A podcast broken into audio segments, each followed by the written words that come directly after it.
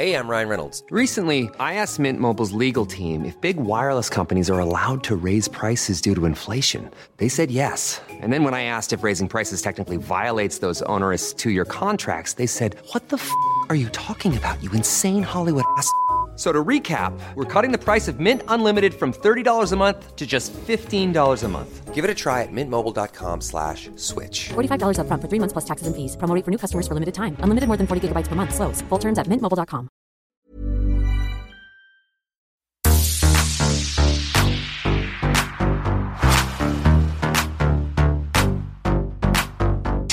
Kia ora, everybody, and welcome back to your bona fide favourite pop culture podcast. As always, I'm joined with Laura, who's tuning in all the way, zooming in all the way from London. All the way from London. It's officially daylight savings here, so we're very Woo. happy. It's eight thirty p m. It's how seven thirty, Luce? seven thirty over here. Just yeah. a nice time difference chat to warm the people up. To get the people going. To get the people going. Today we're going to be talking about whether we're good friends or not. We're going to be talking about friendship. Spoiler alert, I'm not at the moment. But by the end, she will be. By the end, I will be, just like by the end of last week's episode, I, and I know we told you all not to do this, but I put every single one of my friends into an, a box based on the Enneagram test. We literally had like a ten-minute caveat about why you should not do this. But it's seriously, it made some of my friends so much easier to understand. Like the fives and sixes in my life, I'm like, I get it. Like I get why you're like that now. You just did want you, all the information. Did you get them to do the test, or did you just decide that they were? I got them to do the test, but in my head I had my own little predictions. And were they right always after your one week bumper course? Um, they weren't always right, no. But, but look. I am the first to admit that I get things wrong. This is what we literally warned against. So how did you, the friends who were a five, is that who you were watching Formula One with? Yeah, and it was because she could like, she really wanted to know something, so then she Googled it, like read the Wikipedia out, out for it, and then could like make sense of what all the rules meant and like describe it back to me. Like she investigated it on the spot, and I was like, you're such a fan. I cannot. This makes me so, reading it in the newsie when you were talking about twice about people's Enneagram types, and then you made a focaccia yeah, okay. and honey-baked ricotta. Laura has changed my life, like single-handedly given me some healthy and unhealthy habits. Like, I, me putting everyone what in a box. Unhealthy ones?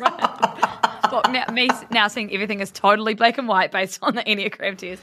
No, but I, I did. I made um, the focaccia and I made the honey-baked ricotta because I feel like, and this is so, like, tooting our own horn, but Shit You Should Cook About is, like, the only thing I've ever read. First of all, the only food content I've ever consumed. No. Yeah, I don't care. No, it's not. I don't care about food. Yeah. Well, I love food. You I don't care about I just cooking. Want to say to everyone, like, she kept us very quiet when I was pitching it. You're like, yeah, I love that. No. And I was like, yeah, isn't cooking amazing? Yeah. No, okay. I said I love the idea because I told Ruby, and Ruby was like, our audience is going to fucking love that. And I was like, great, because I am never going to be the one to write. I'm never going to be able to give them that. It's not for me. And that's what always works is, like, people are going to like things that I don't like, and I can't write it for them, but you can. And so, yeah, I made the focaccia, and I will say I did not put in enough oil and I did not put in enough salt. But my friends came over and they really liked it, but I I just, my little brother brother makes a fucking good one, so I knew that it just wasn't quite yeah. as fluffy as it should be. And the, I did enjoy the process, even though it took quite a while. Um, it's the process, because you can do things while you know, it's happening, you know, like, oh, I'll go shave my legs. Yeah. And then the, hun- the honey-baked ricotta was fucking good, and so now I want to make it again but do like a baked brie. And then I decided, like oh you said, God. this is going to be like the only thing I ever take to any potluck, because usually I just bring um, a platter, which I've just assembled cheese and crackers that I bought. Well, this is like that, but it's in the bowl. Yeah, I, the number of times I have genuinely made this, like, while someone else is driving the car, yeah. to be clear, but literally on my lap. Yeah. Like, and we used to have a rosemary bush outside our house, so I would, like, snip off a few twigs from the neighbour's one. It's touches like that that make it seem like I didn't have that, and I couldn't even find rosemary. So, but despite the fact that it looked kind of beige, Phineas adored oh, yeah. it. Despite the fact that it looked beige A F and it was lacking a bit of oil and a little bit of salt, he couldn't taste it. And he just replied, what did he reply? Like, wow, wow, wow, or like O M G or something. And I messaged it was amazing. Him back being like, bro, when you come back to New Zealand, I'll make you a vegan one, because I'm pretty sure he's vegan. You did not say that. No, I didn't. Where the fuck are we going to find vegan ricotta? Oh, I, no, like, honestly, I'll get my milkmaid outfit on and I will whip up, like, from scratch, a fake a fake ricotta somehow. It's cashew. Yeah, it's yes, it's cashew ricotta. She's gone from hating cooking to adapting recipes, everyone. She's dairy-free. You're promising celebrities I'm going to fucking whip them up a vegan ricotta, like, from scratch. No. So anyway. Oh, my goodness. If you all haven't um, gotten on board with shit you should cook about, it is that easy. Seriously, I can do it. And I did promise on the mic that I would do it, and now I feel really good. You did. I have. I honestly, it was so wonderful to see it, and I feel like now you have to commit to every week. Nope. Cooking. Can't do every week. Nope, no way. But I, wa- I will say, I was waiting for you to wake up on the other side of the world. Um, the whole time I was making it and posting about it, I was like, fuck, I just I can't wait to see Laura's reaction to this. Not that is, I, I, could, I could care less. I just I just want Laura to be Laura. proud of me. I'm so, I was so, and I, t- from the internet you can't see that it lacked salt or oil, but yeah. I am interested why you hate cooking, being the eight that you are and loving control. Although I guess okay. maybe baking. So every time I cook something, I like get the ick from it. Like I will cook it and it'll be fine, and then I'll just, like, if someone else had made it to, for me, fine. If I've made it for myself, I just don't trust that it's going to be good. And there is so much to unpack in that little sentence. So why aren't you proud of the things you do, Luce? oh, oh, oh, oh my God, I actually am obsessed with you. I did feel like last week, well, actually, ever since you've come on to Culture Vulture, it's been like me just being like, yeah, I and I am really bad at this, and this is an issue in my life. And then, like, last week, I remember coming off the mic and thinking, I know I have a podcast, but I did overshare just then. I had this moment where two of my friends, like, sent me a message that they were, like, listening to the podcast together, and I kind of had forgotten that it wasn't just you and me. Like, I know. And, and I was really embarrassed for, like, twenty seconds. When no, I was like, I oh, no, other people hear this. Because we, we do be... getting like quite personal on these on these podcasts lately, but that's I mean that's great. Um, what describes your week? I feel like we've dived right into we've gone Fakashi. We really have. So what describes my week? I mean, it is, to be fair, more about food because that is who I am. But this week, love it. I don't know what I'd describe it as, but I did something very cool that I've not really done before, and I helped organise this like supper club, for lack of a better term, but. It yeah. basically, I met this publicist over here and we were talking about how, like, and I feel like it's the same in most industries. There's like a woman in blah, blah, blah event, or like woman in music or woman in marketing or whatever. And they're always just a bit naff. Like, yeah. I don't know. I feel like you probably have been to media ones and it's like you stand around awkwardly having a drink and everyone talks to the people that they already know. And it's like, why did I come here? I just. Yeah, I don't go to them because for that very reason. No. Well, exactly. They're just a bit naff. And so we were chatting about how, like, I was like, I love cooking, I love curating dinners, and would love to get to know more people here. And so we put on this dinner where we both invited two people that didn't know each other and only knew us. And so we had this dinner together, which was, like, really intimate. It was, like, six people. And we sat down for, like, three hours. And everyone just, like, had a lovely chat, got to know each other, was such a random mix of people who, like, loosely worked in music, but mm. not really, like, it could have been anyone. And it was so fun. And I feel like that's something that I could never do in New Zealand because everyone knows each other. Like. Honestly, based on hearing that, you are, like, the most healed person I know. Like, like you are, like, the most. What? Like. That is what... Let me call Rupert. Most, He'll tell you that's not correct. I feel like... And it's funny because we're going to go into friendship soon, and a lot of friendship is like yeah. community building and being confident enough to like do that and bring people from different areas of life and make them feel like comfortable in one space. But so many people, like even me, it's my dream to be able to want to do that, like to be able to want yeah. to host people and have them like all in a space and feel comfortable that they're all going to get to know each other and that I don't have to fucking control everyone's, make sure they're all having, dare I say control, make sure they're all having like the best time ever, blah, blah, blah. I just think that's amazing. I just, oh. that's like, I feel like the goal. If not for everyone, oh. maybe for eights. maybe, maybe. Well, this is the thing. It's like that is quite some people's literal worst nightmare. And so very aware that that's not for everyone. And like, you know, also I will say, and this has been a learning space for me, I used to throw a lot of like parties and dinner events and stuff back home, and I'd invite lots of random people, but my issue was I didn't always tell everyone who was coming that that's what was happening. And so some I did have a few times where people would turn up for dinner thinking they were going to have like a small one-on-one, and there's like thirty people in my living room, and that is not great for people who have social anxiety or just don't vibe that. So I have also learned, but this was definitely like, yeah, it was just cool. Like, I have a note on exactly what you just said. Happened to me last week. I thought I was catching up with one person for oh. a dinner, and I got there and I went and I said, oh, table for this person. They'd booked it, and they were like, oh, over there. And there was like four people, and I was like, no, like it's just me and this other person, so that must be a different person with the same name. And then so they were like, oh, just sit down here and like wait. And then someone from the table came over and said, hey, are you friends with this person? And I was like, yeah. And they said, oh, we're all sitting over here, like come sit over here. And I sat down. I was like, honestly, they were all really nice, but I was like, who the fuck are, like, all of you? And then they sort of, we introduced ourselves, and then, like, the mutual friend was late. So then the mutual friend came.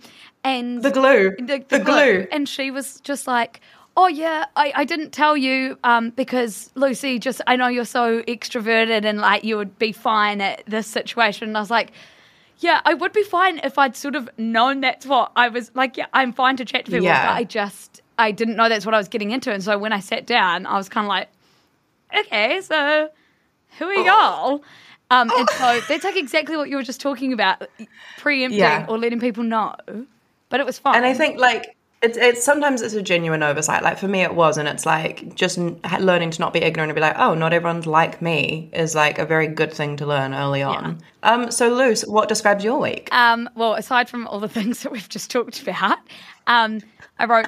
sound the alarm. And this is because I get really intense alarm anxiety. I don't like being the one that has to go in and like um, unlock a room, or I just, again, I just don't trust myself to do it right no matter how many times I get yeah. to it. So we come into the podcast studio to record quite early um, these days, and because I produce it, I'm the only one here as well. And Producer Luce, everyone. Producer Luce. Producer Luce. Last week I came in and... I und- I did the alarm the exact same way as I always do, right? I've done it before multiple times.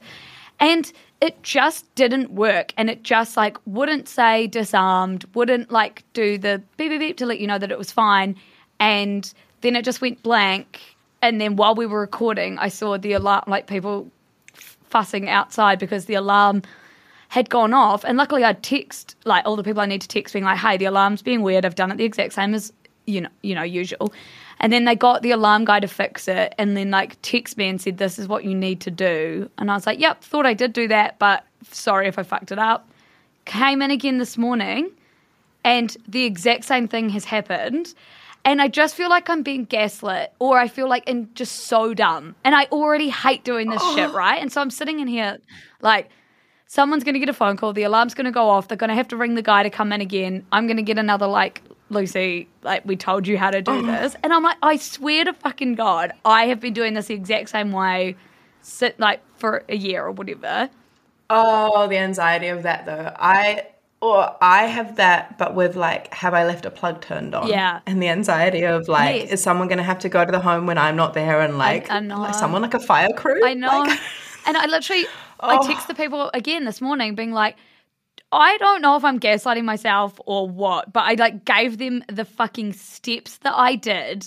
And I was like, tell me and if what have they said? They haven't, they haven't woken up yet. Well, it was like five okay, well, five a.m. when I came in here. So and the alarm hasn't gone off yet. But last time it didn't go off until fucking eight thirty. So I'm just not feeling safe.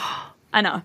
Oh, well, stay tuned, everyone. Yeah. We'll see. We will tell you oh. if the alarm goes off. Anyway, it's like, honestly, it's made me want to, like, switch studios. Like, I don't want to keep coming in here and, like, setting off yeah. the alarm and fucking all these people off, which they're fine about it. They oh. like, yeah. Anyway, so no, it can't happen every time. That's um. Well, I just thought it can't happen another time. You know, why did it happen no. the week after? So that's what describes my week, because it's happened last week and this week. I'm going to do my naughty or nice, and then we're going to talk about friendships. Um, full disclosure, everyone, I was going to talk about Gwyneth Paltrow for naughty or nice, but then I just don't care, so I am not. I really love. Lucy slacked me and just said, was going to talk about this, mm, don't no, care. No, I don't like it. I've seen enough about it. I don't really like Gwyneth Paltrow. I don't like Goop. I don't no. like her, What I Eat in a Days. It no. was just like... Her what? What I Eat in a Day? Yeah, she did this controversial What I Eat in a Day, which it was, oh. spoiler alert, basically nothing. And green juice. Green juice, bone broth, you know, that kind of that kind of vibe. Um, but I did just read before we got on mic, um, Barbie Ferreira has just went on Armchair Expert with Dax Shepard. And oh, I love that podcast. Same. And she talked about why she left Euphoria, um, which people have been speculating about for a long time. Um, anyway, so she said, and, and so I think the speculation was a little bit true. She said she left Euphoria because she didn't want to be the fat best friend, which is what people were assuming. Her storyline wasn't going in a way that they thought that Barbie would be into. Um, so she said, I don't think there was a place for her to go, she said of her character Kat. Um, I think there were places she could have gone. I just don't think it would have fit into the show. I don't know if it was going to do her justice, and I think both parties knew that I really wanted to be able to not just be the fat best friends. I don't want to play that, and I, I know I think they didn't want that either. She said it was a mutual decision between her and Sam Levinson.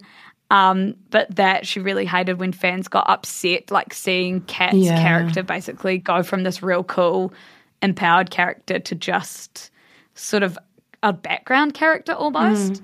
Um, and then she said, Sam writes for like things that he relates to. I don't think he relates to Kat. Um, I like Kat, so I get to go on my own path. Wow. So, speculation cleared up about why she's leaving, and it sort of was for the reasons everyone expected. Anyway, I think that's nice. I think it's nice that she got to clear it up on her own terms, and Definitely. also that it's not nice that the character basically was one of the coolest characters and then didn't really show up in season two, but nice that she gets to do her thing, Barbie mm. Ferreira. Ryan Reynolds here from Mint Mobile. With the price of just about everything going up during inflation, we thought we'd bring our prices down. So to help us, we brought in a reverse auctioneer, which is apparently a thing. Mint Mobile Unlimited Premium Wireless. How to get thirty, thirty, how to get thirty, how to get twenty, twenty, twenty, how to get twenty, twenty, how to get fifteen, fifteen, fifteen, fifteen, just fifteen bucks a month? Sold! Give it a try at mintmobile.com slash switch. forty-five dollars up front for three months plus taxes and fees. Promo rate for new customers for limited time. Unlimited more than forty gigabytes per month. Slows full terms at mint mobile dot com. Anyway, Laura, the main topic today, friendships, friendship recessions, moving closer to your friends, friend, moving away from your friendships. friends. Friendships. Are they naughty? Are they nice? You be the judge. Mine are all naughty because I've got none left because they've all left me. Okay, we're gonna we're gonna get, we're gonna unpack that. But yeah, basically today's topic, I feel like.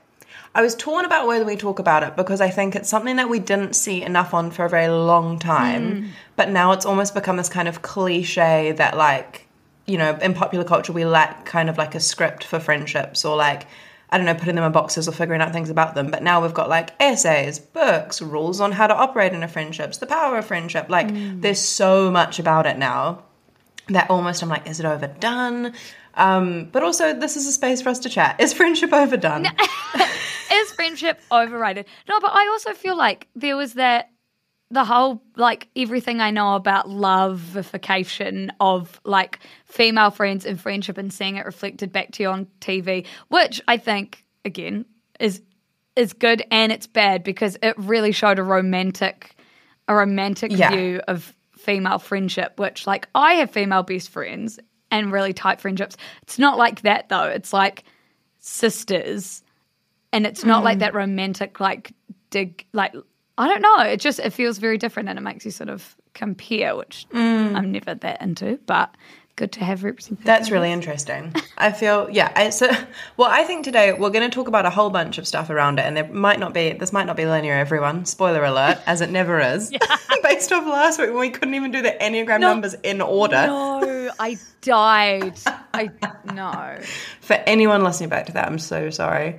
Um, but yeah, basically this also came up because I saw this thing about there being a friendship recession at the moment, which, have you heard about this, Luce? Um, I think, like, a while ago, Duncan had sent me a really sad article about um, how people, especially men growing up, have, like, less friends. And I think that was when I yeah. first heard of it, but I, since then I haven't. So there's here's some stats for everyone. So there was a study conducted by the General Social Survey survey, survey for over two decades on so- social isolation in America, and it concluded that the average American has one close friend.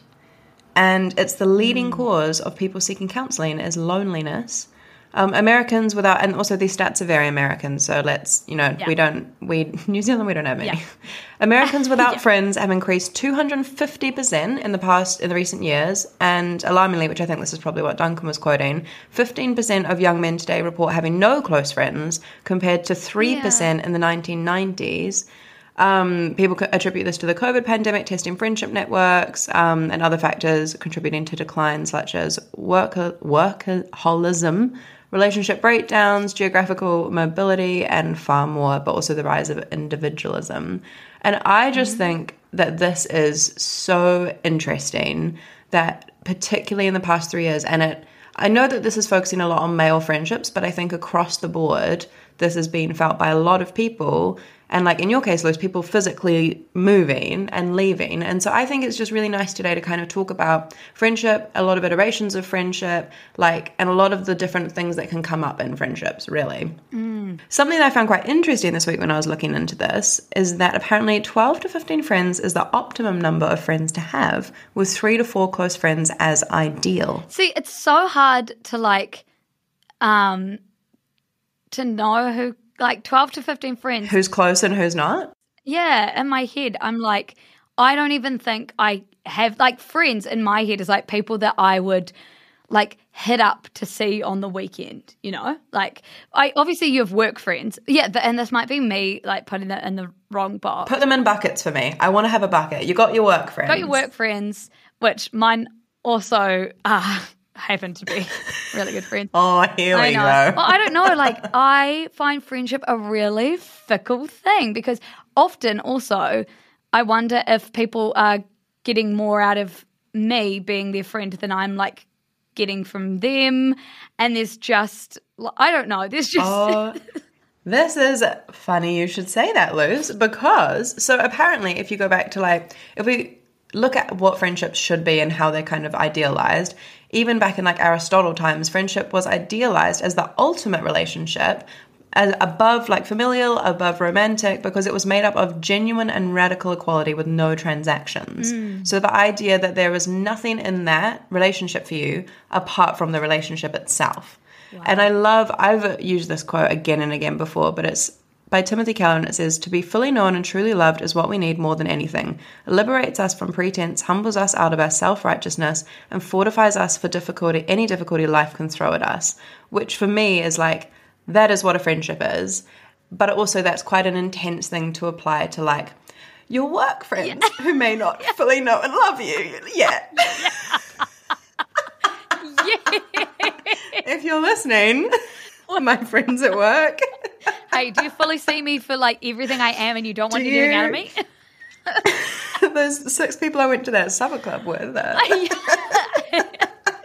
No, that's actually so, – it's so it's so hard to define. And also it's like, well, do we fucking have to, Lucy? Like, we probably don't have to. Well, this I think this is the thing, but I think also it's like what is being known to you and how much does that mean to you? So, like, there was a time in my life when I feel like – there was, like, if I turned up to a cafe and I was meeting my friend and I was of course, late, like I always am. And they got there before me, and they'd ordered my coffee for me, and they'd ordered, like, the coffee that they know I like. That would, like, send me off. Like, that was the yeah. best thing in the world, to be like, this person knows me, you know? Like, yeah. But actually, yeah, I, something like that can mean so much to someone. And that would still mean, I reckon, shit like that, or... For me, it's if you've sent me something, like I have one friend who just knows my humour so well, well that she'll like send me a TikTok and it'll weirdly be like the most niche thing that only like the two of us will understand. I have a few friends like this actually, that both from the same family, which is like that family obviously just gets my sense of humour. But they, and that is what makes me feel like really seen, I think. Whereas I have like best, best friends like Ruby and Liv who like, would never fucking see a TikTok and send it to me. Doesn't make them any less of a friend, but it's just, it's so interesting the little things that people do that like move the dial for you. Move the dial. And I think is what this idea of like transactions, and I think, again, not to make this all about the Enneagram, but like it's really good to ask yourself if you're in a friendship, I think, like what is, and I've said this before, this is my best friend who says this, so I'm taking her quote, but like, what is the engine for me here? And so as an Enneagram two, I love to feel loved. I love to give love, but I also really want to feel loved. And the worst thing for me would be not feeling that. And so twos have a tendency to kind of like do things for people and like, I'm going to learn your coffee order and I'm going to know when your birthday is, which I actually don't. I don't know when any of my friends' birthdays are. I'm the worst at that. But they do all these things because they're like, I want to get love back. And I think in some ways that could be what makes a person really beautiful. But in other ways, if you're just in doing that to feel something back, it's like, what is yeah. that engine for you? And I think we all have a tendency, possibly, in our friendships yeah. to be like that sometimes. And then because of different love languages, like just because you're doing something to someone and, and then you're like doing it because you hope for it back, their love language could be completely fucking different. And like an active service, you're not going to get an active service back, but you might get like, they might say really good words to you all the time, or, you know, and you're like, well, that's not enough. Please, can you order me a coffee? Like, you, it's just. Wait, so such- what are your love languages, Luce? I feel like you've just opened up a whole box there. A whole box. Um, I think weirdly gift giving is my love language, like not in the way of like I physically have to present you a gift, but like I I don't know, I like to, things will remind me of someone and I'll either like write about it or send it to them or like actually like pick it up for them, or that's like my love language. I don't know what I want to receive. I don't know what like I need. Well, that's that's what's interesting, because you can show love in a different way to how you want to get it back, yeah. which I think is a common misconception with love languages, is people are like, I'm touch. It's like, do yeah. you, are you? Like, no.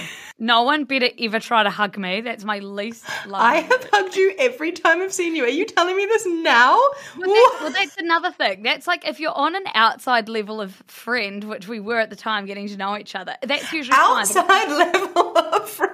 Catch me and Ruby hugging each other, you fucking won't. That would be like as rare as something really rare. Uh, but it's like she's like my fucking ride or die. It's just that I don't know. That's, oh, I love that. Or I do have some really close friends that like it's okay to.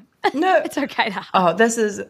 There's, there's so many places we can go with this, but I think before we go anywhere, so I want to talk about two things today. I want to talk about something I've talked about in the newsletter before, which is this like chosen family, soul friends yes. thing, which I think also possibly is slightly romanticized, like you were talking about earlier. But I also want to talk about this idea of friendships changing and sustaining them, which is kind of pertinent to your life right now. But mm. first, I was looking up um, that article recently that we've chatted about a bit that had like the rules of was it like the rules of life or like things yes. to live by? Yes. And there were three on friendship that I found very interesting that I wanted to run past you and get your hot take. Okay. So the first rule is if you are meeting your friend, you may callously cancel any plan with them up until two p.m. Um, is that like for an evening plan? I'm I'm assuming so. No, it's not at three p.m. Yeah. It's like it's a lunch plan and you're two hours late. um, I, if you have a good reason, I would do that. I think two p.m. there's still lots of time. I also feel like yeah. if I change a plan and my friend is like, oh my God, thank God I was feeling the same thing, I feel like forty times closer to them. Yeah, yes, I, yep, I agree. And I also think I'm understanding that people have busy fucking lives. If it's like three times in a row and they've cancelled on me, then I will get the hint and yeah, not reach out for a while. But I think you can. I think that's. I will reach. I will reach out no matter what. You can tell me literally. Like, right, we've cancelled five times now. I don't want to do a podcast with you. Yeah, I've got a percussion and I'm at your fucking house. That's why you are such a good friend. You're so healed. Well, I don't even no, know. That I'm might really be a bad not. thing to say that you're so healed. I just don't know the other word. You're like so whole. What? You're like so good. I feel like because you've done the work, you know all this interesting shit that you always bring to Culture Vulture, and I think you've done the work. I have. I have not done the work. Disclaimer. She's unhinged, but she's like she's really good chaos. At friendship. I've done some work. Yeah. done, I don't think I do not think I've done enough on friendship. My goodness, this is which brings me to this one. I think, um, not well, no, not specifically this one, but this is one that I had to learn because I so I was in like I was in long term relationships for like from when I was literally like sixteen to twenty three. Yeah. Oh, yeah, sixteen, like sixteen to twenty-two, maybe. Um, and then I was single and then I got married. So it's like been a, you know, a ride. Mm-hmm. But I had quite a, a while where I was a single friend and everyone I knew was dating in quite serious relationships. And now I feel like that is flipped for me where I'm now like married and a lot of my friends are single. So this one is don't be loudly naive about dating apps if you're in a relationship. I love that. Which I have seen a lot of. Tell me your thoughts. Um, well, it's funny because it's like I am the single friend, but also I don't use dating apps because I don't actually want anyone. So I would also be loudly naive about fucking naive. dating apps and just not care. But I do think I heard someone talking about this one. I probably only heard one side of this, obviously. Um, and they said, like, it just can't make you feel good having someone be like, oh, and I don't know what way you swipe and I don't know how you do this, because it just again yeah. reiterates how they have someone that they don't have to do that. They don't have to do this dating. Totally. And you're just trying to be like, oh my gosh, I'm so glad I don't have to go on dates anymore. Yeah. Yeah. yeah. It's yeah. not it's not the one. So yeah. Um I agree with that. And then the final one is if your friend is dating someone you seriously object to, you've got one shot to sit your pal down and say what you think. That is a very, I think that is a very good rule. And I also think that people that have been dating each other since high school, like I almost, I do feel like you've often missed the mark. Like if you've grown up and you're now like, you know, I'm like twenty-five and you know people that have been dating since high school and you haven't been like brave enough to have the confrontation yeah. at, while you were literal children. I actually do think sometimes you have to let that go. Like, oh, you, no way like, could you bring that up now. You, yeah. you don't want to fucking drop a bomb ten years in like, oh, by the way, I don't like Can that person. Can you imagine? But you have to learn how to deal with, I think, your own shit. Yeah. Man. Like, if you can't bring it up, then you can't. It's like when you say you forgive someone, then you have to commit to that forgiveness. Oh, I love so if you that. don't like that person and then you uh, ten years on still don't like them but you haven't said anything, you just have to commit to knowing how to yeah. live with that, I yeah. think. For your friend's benefit. I've never thought about that before out loud. So I really love this. It's raw thought, everyone. Raw dog in this chat. Oh my God. I well, I do think as well what comes into that is what bucket the friendship sits in. Like, I do not think you should be telling your, like, work colleague that you've never seen outside of the office that you hate their girlfriend. Like... Yeah. And so yes. I I honestly think it would only, for me, fall into a category of literal best friend. I don't think yes. I would comment otherwise no. because I also think, having done this before, you can fall into this trap when you're seeing someone where you, like, only tell your friends when something's bad. Yeah. And then yeah. they only, they have to build up this perception and then you're like, actually, surprise, I love them. Yeah. And it's really hard for them to see them as anything else. Or they... um. will tell you some bad stuff and then be worried that you'll only remember the bad stuff, so then they'll only tell you good stuff to sort of overcompensate. Yeah. Um, yeah. And I think that's fair enough to do as well if you've had, like, friends in your life that haven't been able to forgive properly and, like, move forward. So then – because what do they always say? Friends and family never forgive, but you might. Like, it, it's that doesn't have to be the case, I think. people grow, people change. People grow and change. And speaking of changing, Luce, you've had some changes in your friendship circles. I have. And, okay, so it's actually really funny that we bring this up today because Hayden, who I live with, one of my besties, also dates another one of my besties, um, he moved to Sydney today. The Smashburger King himself. Smashburger King himself. And he's a really close friend. And I almost found it harder him leaving than Ruby and Liv leaving because I feel like I'm I'm linked to Ruby and Liv in a way that, like, doesn't know borders. Like, I didn't feel a strong thing, and, and they won't mind me saying this because I think they felt the same. I didn't feel, like, any strong type of emotion when I knew that we were leaving each other or when we physically left each other because it's just – it's never been about that. But then on the other side of, of that, I think it's made me feel like a worse friend having them – having, like, a lot of people leave and then I really am not good and don't enjoy, like, reaching out and having long phone calls or long FaceTimes or – but I know some people need that. So mm. then, like, Liv loves a FaceTime. But for some fucking reason, and always has been like this, it's probably – because my parents never, ever call me. We just wait until I see them and we catch up. But I just, you know, it would take a lot for me to pick up the phone and, like, have a long convo. It's, I also just feel like because I communicate twenty-four seven in my fucking job, yeah. which is not an excuse for um, friendships. But anyway, so I, and then I read, I've been reading a lot of books that have, like, gorgeous female friends that are really close and watching a lot of T V shows and watching, like, Belle exist and You Exist, these people who have very, like, romantic but also very honest friends that are so you do, like, nice things together and really, like, wholesome things together, and I'm just like, it's not my type of friendship but also, like, I wish it was. What? So, I mean, first just first of all, me and Belle are writers, so we romanticize the shit out of everything. Yeah. So yeah. Like, our friendships I, probably look quite similar to your friendships, but we're like, and then we went out to the ocean and yeah. yeah. And I dived in and when I opened across. my eyes, she was there. And I, no, and I think holding my soul. Yeah, I think it's beautiful, but it's like, fucking hell. I've the only people that I feel that way with are you and Belle, which is nice because it's like different friends make you feel different things. I also, just on that, I think when Ruby and Liv first, like, left and then I was scrolling on TikTok and I saw Flex Mummy.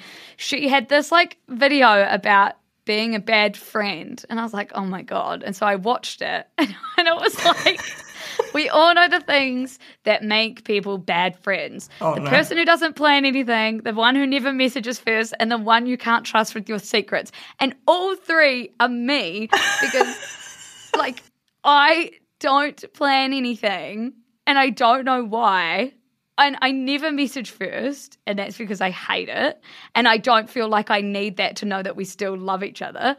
And you can't trust me with your secrets because it's like the circle of trust between me, Ruby, and Liv. So anything I get told, it's the Trinity. Tell, it's the Trinity. We just we all hold each other's secrets. They're really good with secrets. They won't fucking tell me a thing. But because of my nature.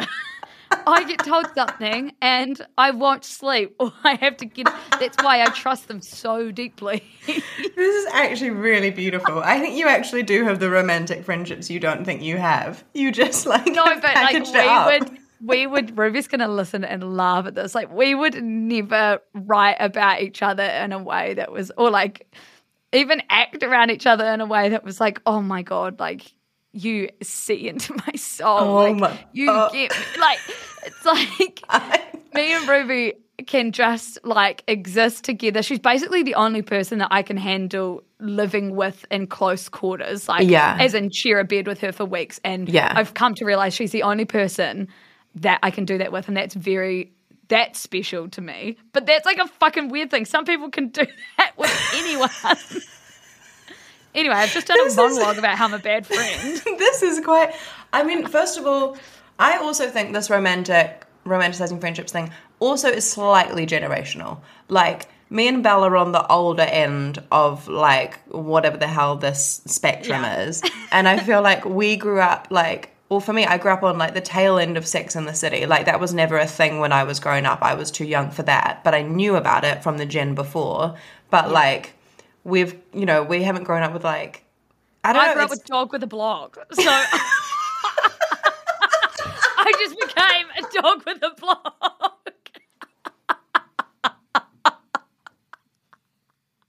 No, I do not. I don't think I ever actually watched that. I don't know. I just laughed so hard I winded myself. And that solves it. That's the generational differences. Right? That was true. I do think that there are some generational differences, but also I, you do have different friends for different things. And I think like the intimacy that you just described that you have with Rubes and Liv is like so close. And I do think this comes up a lot of people being like, I'm I'm shit at comms. I don't message first. And I am... And I know this because people have said it to me, like I am too, too comms, like moving across the other side of the world hasn't really been that much of an issue apart from forgetting people's birthdays, which is like, I am so bad at that, but I, that too. I can constantly be messaging people. Like in his wedding speech, Rupert was like, and to the bridesmaids, you know, you think that Laura's just talking to one of you. She's messaged you all at the same time. And she's yeah. like, you are fucking how are you? I'll wake up and there'll be like seven slacks like from Laura just about like, I don't know, something that has happened overnight that she but thinks that I'll find. Yeah. And I'll be like, yeah, you saw that on all my channels. Didn't need message me. No, I'm kidding. I'm kidding.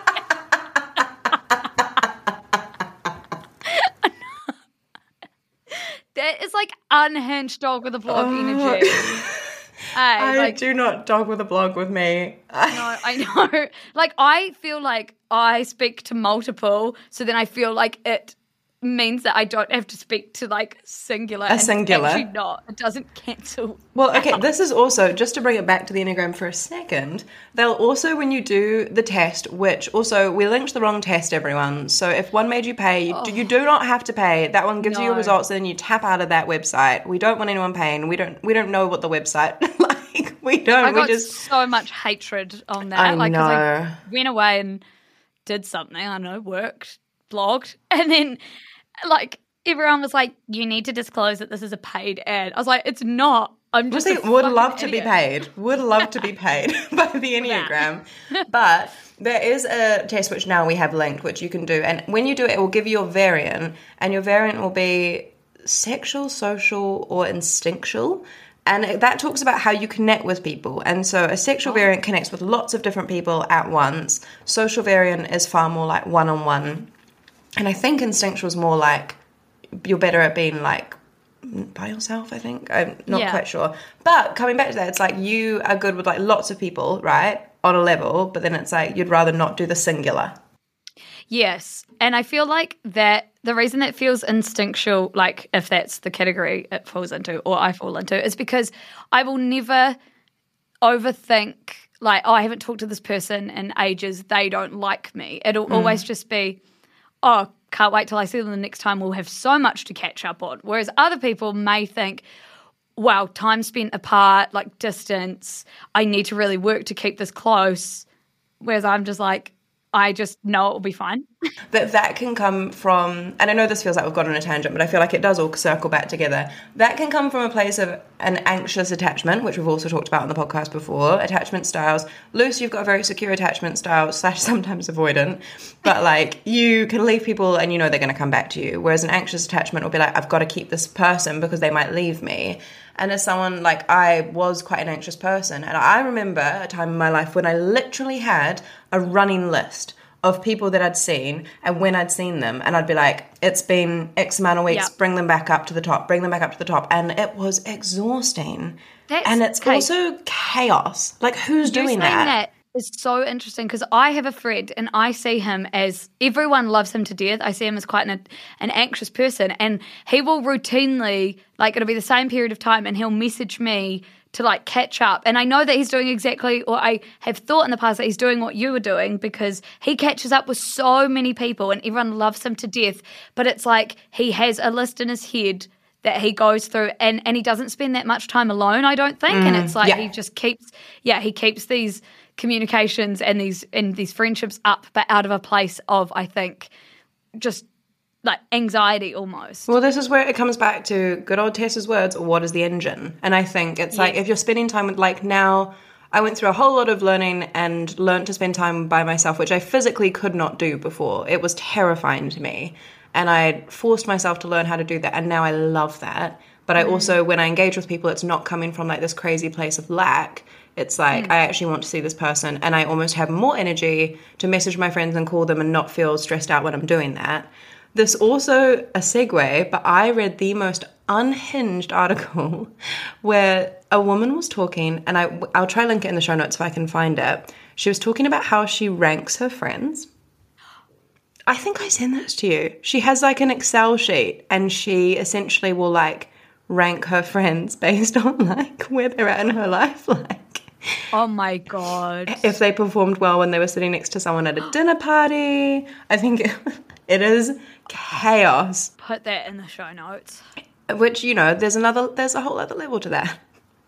But yeah. That's like um making the list of friends that you need to like catch up with, but also like ranking them as in mm, they've done something bad, so maybe I'm going to put them down the list and not catch up with them for like three months at a time. I like, it's so cra- I mean that's something Nate would do. I'm going to say it, Luce.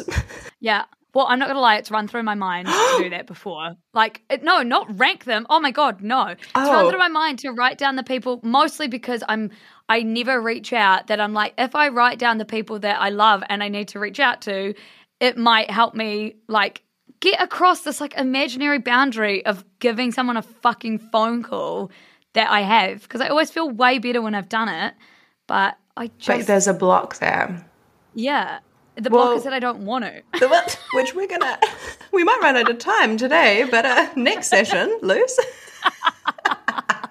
But I do, okay, this is, and you're going to have to put up with me romanticizing for a second. Yeah. But I, when, when Liv and Rubes were, like, when the new, when the news broke that they were moving away, I remember messaging you and I was like, I have been through this and I'm here. And I had, yeah, I had a few times where, like, my best best friends moved overseas and like different ones at different times, but it was awful. And this also kind of coincided during that time when I couldn't spend any time alone.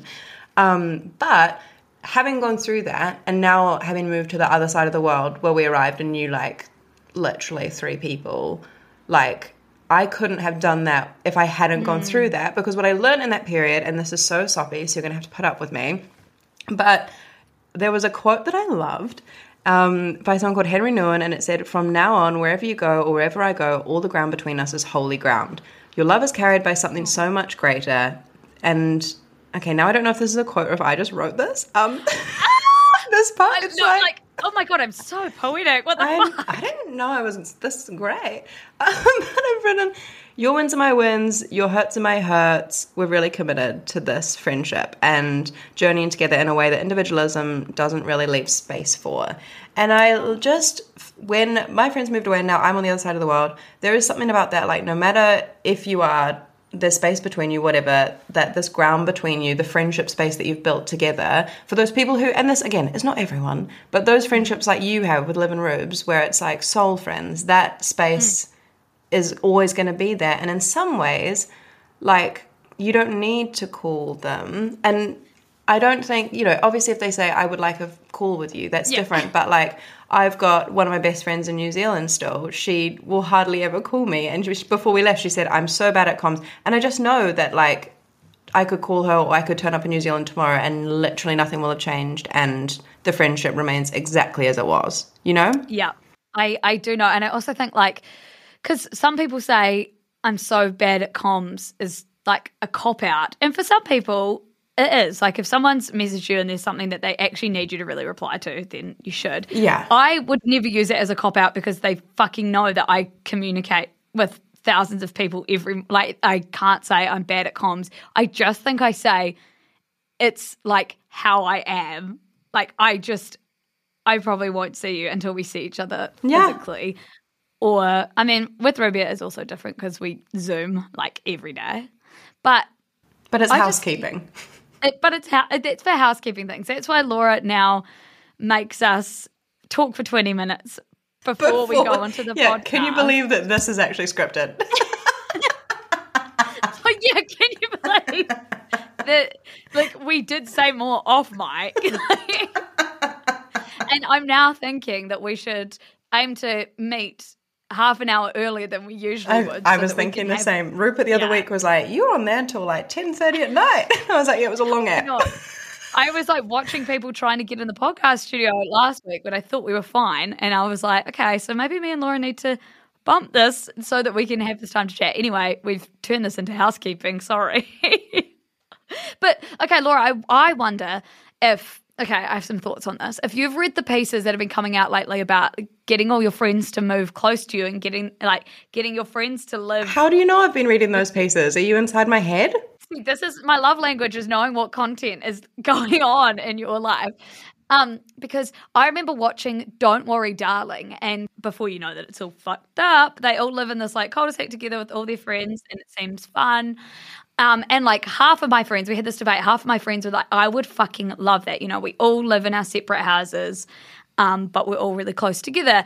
And then other half of my friends, me included, were like, I would fucking hate that. Like the idea, it feels like it strips a little bit of your like privacy or your, dare I say, individualism or whatever. Like the fact that you could be in your house and every time you left, like your friend could see what you were doing. And I don't know what that says about people, but half of us were like, we'd love to live on the same cul-de-sac, and then half of us were like, no way. But then as I get older, I'm like, even though this only came out last year, I'm like, it would be nice to live in the same city at least, you know, like the same area where you had the choice to see each other. But I wonder, would would you be a cul-de-sac girl? I mean, you didn't you live fucking best uh, next door to your, yeah. one of your best friends? This is, I was like, I've literally written about this in the news, yeah. Luce. Yeah. Like I literally, so I could not imagine anything better than that. Like I was living, Luce has seen where I live because she, or used to live in New Zealand because she dropped off the podcast mic famously in my letterbox.